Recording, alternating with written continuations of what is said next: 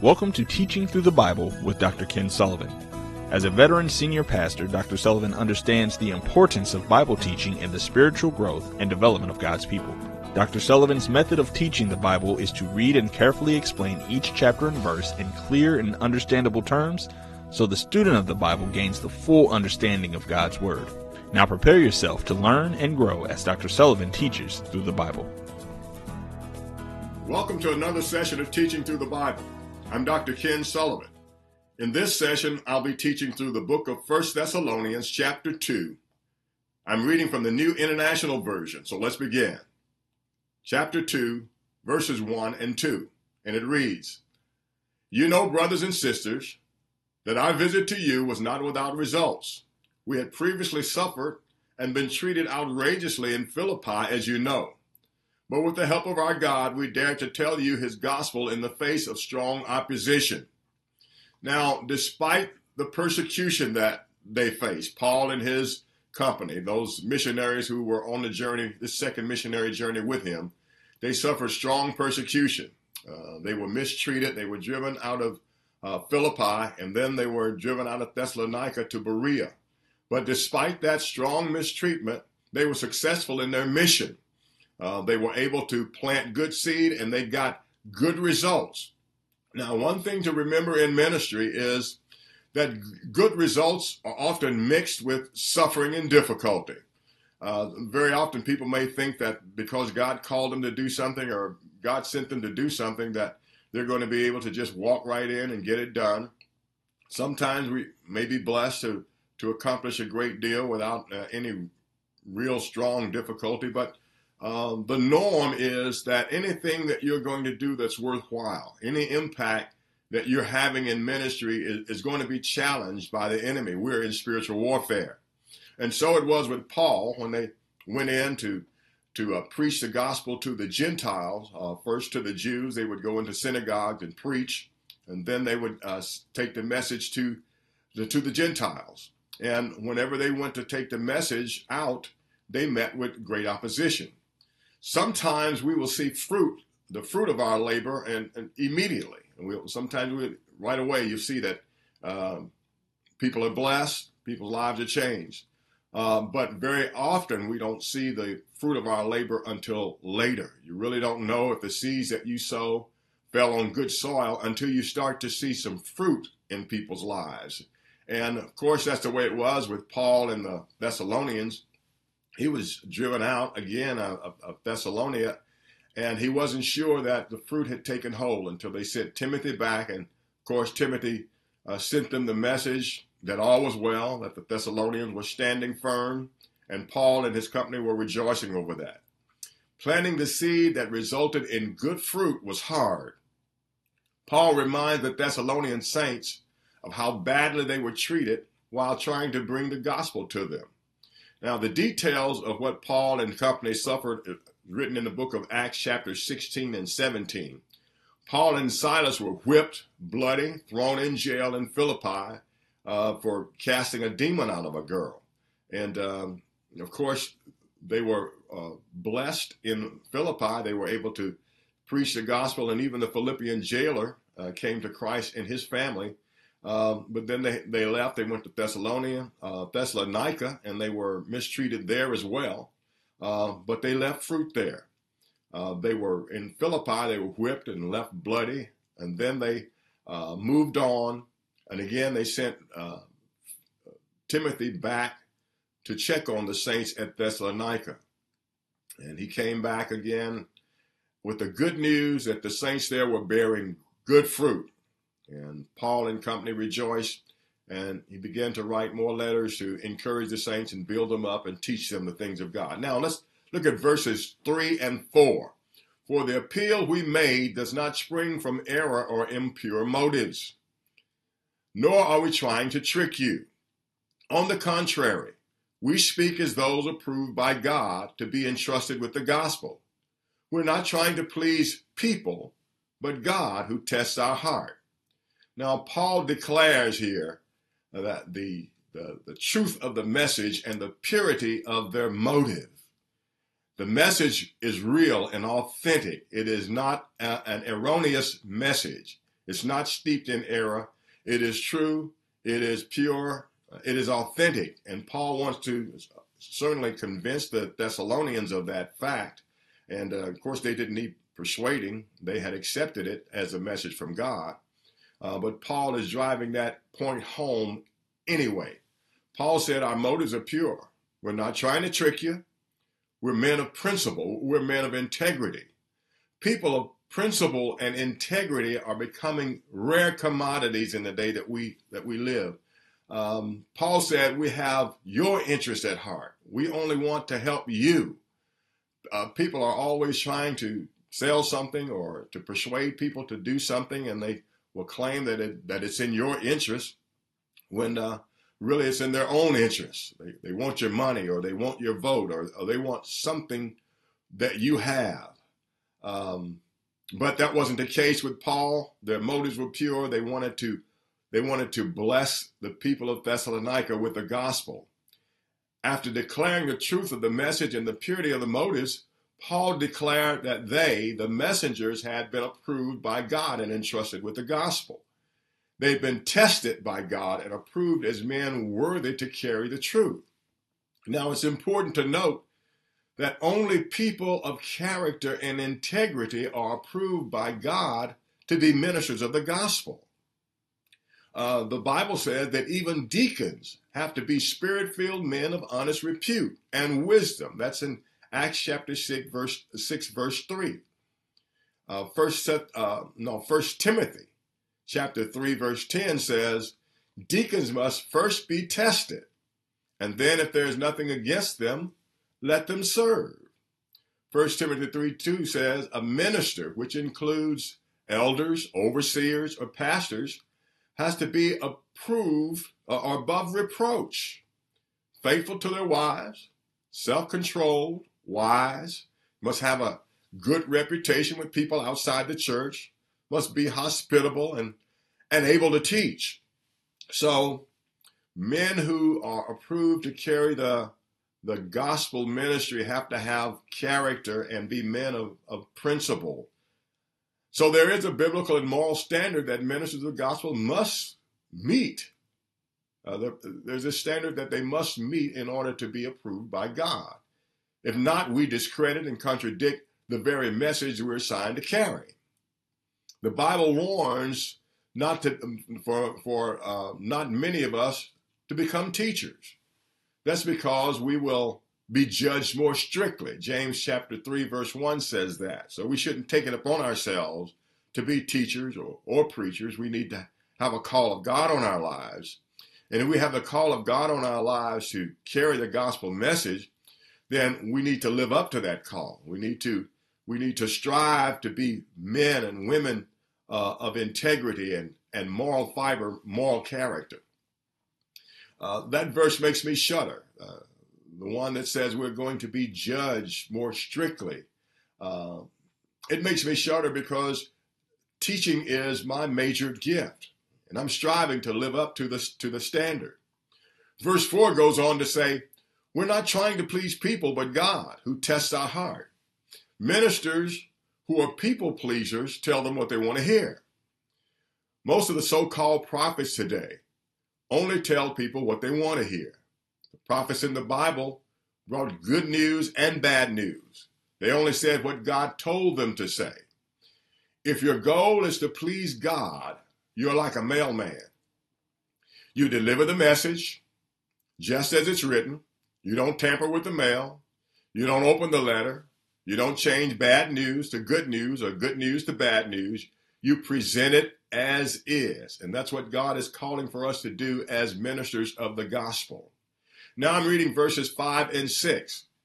You know, we never use flattery, nor did we put on a mask to cover up greed. God is our witness. We were not looking for praise from people, not from you or anyone else, even though, as apostles of Christ, we could have asserted our authority. So Paul is uh, establishing their motivation. Paul's motivation was not manipulation. He was not seeking to manipulate the people. He didn't have some ulterior motive, some hidden motive. His only motive was to bless them with the good news of Jesus Christ, the kingdom of God, and to bring to them eternal life. He didn't flatter the people with false praise to get them to do what he wanted. They were not motivated by the need to feed their ego or by having people praise them. They weren't trying to dazzle the people with their speaking skills, their oratory, uh, to build a reputation or to, uh, as a great preacher or to get a big offering or to get invited back. That wasn't their motivation. Uh, their, uh, their motivation was simply to carry the message of God. Now, understand there's nothing wrong with exciting preaching as long as the message is rooted in clear teachings, uh, the clear teachings of Scripture, and the motivation to win souls and build faith, and not to build a reputation as a great speaker. Ministers should stay focused on pleasing God and saving souls. That should be their primary mission and their primary focus and motivation as they're ministering the gospel. As ministers, it's very easy to get caught up in performance. We can easily get consumed by wanting people to like us and, and to praise us. We can easily get consumed in building a great reputation. The devil can switch assignments on us from preaching and teaching to make and grow disciples to building a reputation as a great orator. That's easy to do. We can easily get sucked into seeking the praise of people over the approval of God. And so we have to be on our guard uh, about that. We can prioritize making sure the message, or uh, we, if we're not careful, we can prioritize making sure the message entertains uh, instead of uh, grounded it clearly in Scripture. So it, it's important for us to keep that before ourselves. We need to stop and really check our message and our motive to see uh, what's behind it. Now, Paul also makes it clear in verse 5 that they were also not motivated by greed. They were not out to fleece the sheep or get rich off the gospel. They didn't want to take from the Thessalonians.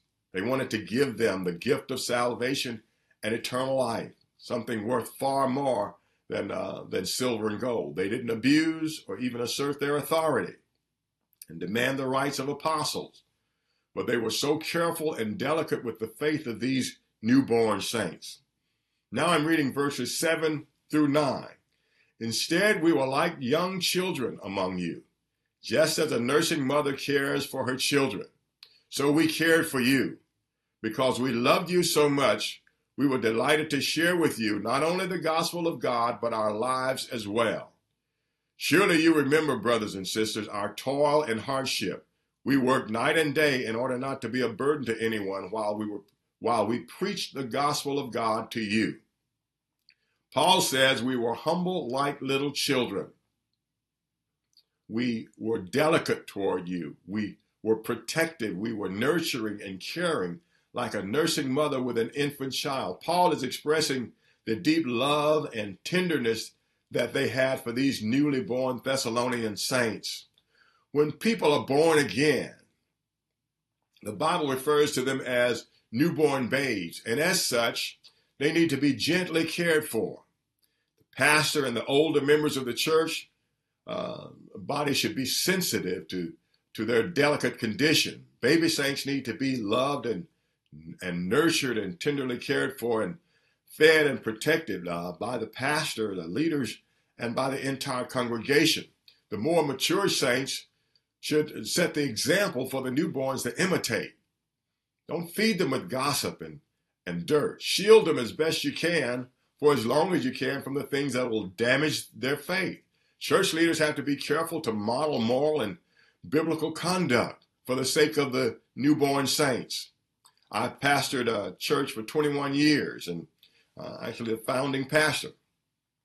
And one of the things that worried me most when we had new converts come into the church and accept Christ, and, and they're uh, all tender and delicate and ready to to grow. Uh, when I would look up and see one of the newborn saints cozying up with one of the older saints that I knew was a, a gossip or, or, or wasn't uh, exactly entirely kind, uh, I would be concerned. Now it's, it's, impossible to to completely separate the babies from them, but uh, you have to do what you can to protect them from people who would injure them and, and teach teach the word and model the word and do the best that we can to to uh, protect their faith and help them to to take root and, and grow. Verse 8 says, We loved you so much that we shared not only the gospel but our lives. Paul and company carried the load and responsibility for their own financial support, so as not to burden these tender baby saints with supporting them. They gave them the gospel, but they also gave them their lives. They worked hard night and day, covering their own expenses so that they wouldn't have to rely on these new baby saints for, for support. Uh, they didn't want anything to interfere with the growth of these little saints. They taught them and they showed them how to be true Christians. Now I'm reading verses 10 through 12. You are witnesses, and so is God, of how holy, righteous, and blameless we were among you who believe. For you know that we dealt with each of you as a father deals with his own children, encouraging, comforting, and urging you to live lives worthy of God, who calls you into his kingdom and glory. Paul said, We nurtured you like loving, doting fathers. We cared about you and we put you first. Like a father, we encouraged and comforted you. Like a coach, we trained you. Paul urged them to live lives worthy of God, and Paul modeled that. Paul said we were careful to set the best possible example by presenting ourselves as models of holiness, righteousness, and blameless Christian conduct. We set that example for you to imitate. We were careful not to step on your faith by doing something that would confuse or contradict what we taught. And so Paul understood that he couldn't say, Do as I say do, Paul had to teach them to do as I do. He had to set the example. He had to practice what he preached. As Christians, and especially as ministers of the gospel, we have the responsibility of practicing what we preach. If we don't, we can overthrow the faith of new Christians. Every Sunday at our church, New Direction, people respond to the altar call and come to Christ. Now, some are sincere and some are not.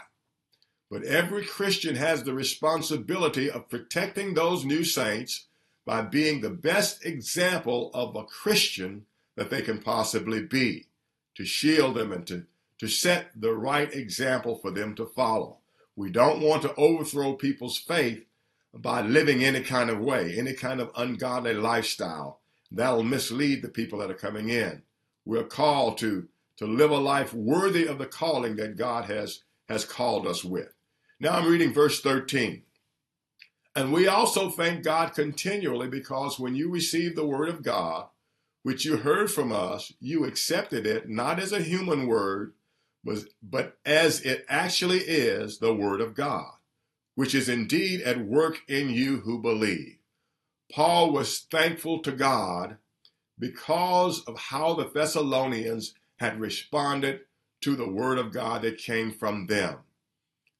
Paul and Silas and company preached the word of God, and the people received it as the word of God and not merely as the word of men.